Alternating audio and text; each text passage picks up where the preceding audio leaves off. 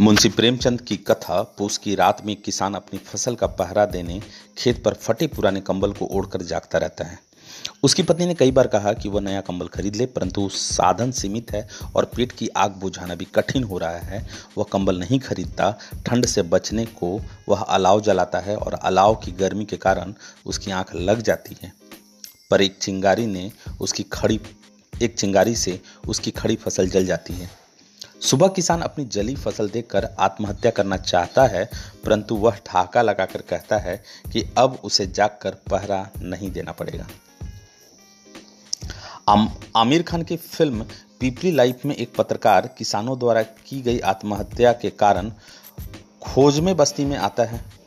आत्महत्याओं का सिलसिला थम गया है। पत्रकार को एक सनसनीखेज खबर चाहिए। वह एक किसान को धन देकर आत्महत्या करने के लिए सौदा करता है। परंतु कई दिनों बाद पेट भर भोजन मिलने के बाद किसान आत्महत्या का इरादा छोड़ देता है। चेतन आदन आनंद द्वारा निर्देशित देव आनंद अभिनीत फ़िल्म फंटूस एक युवा बेरोजगार नायक आत्महत्या करना चाहता है। इसमें एक चतुर व्यक्ति को लाभ दिखता है। वह बेरोजगार से समझौता करता है कि वह उसके द्वारा तय किए गए दिन आत्महत्या करेगा। वह उसे अपना रिश्तेदार बनाकर अपने घर में सब सुविधा देता है। वह उसका बीमा कराता है और मुआवजे पर अपने अधिकार का दस्तावेज़ बनवाता है। कुछ दिन तक सुविधा पूर्वक जीवन जीने वाला व्यक्ति आत्महत्या से इनकार कर देता है। विचारणीय है कि मनुष्य को भोजन मिल जाए तो वह आत्महत्या नहीं करना चाहता। क्या भूख ही आत्महत्या का एकमात्र कारण है? गुरुदत्त सफल फिल्मकार रहे, परंतु उन्होंने आत्महत्या की।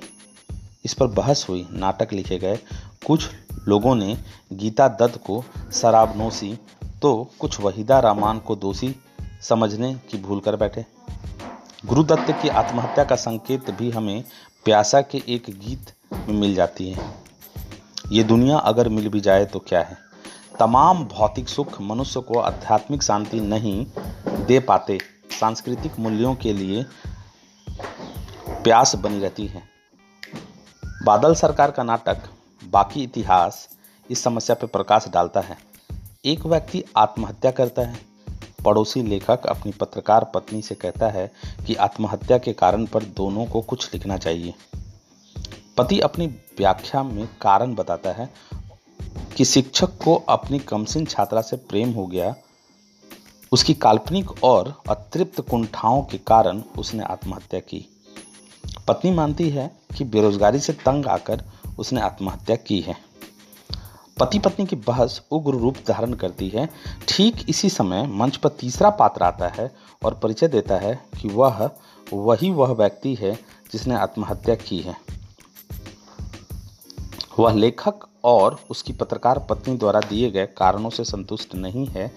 आर्थिक तंगी व प्रेम में असफलता, आत्महत्या के लिए यथेष्ट नहीं है। भूख व प्रेम से परे भी बहुत कुछ है। पति व पत्नी उनसे पूछते हैं कि वह स्वयं ही कारण बताए।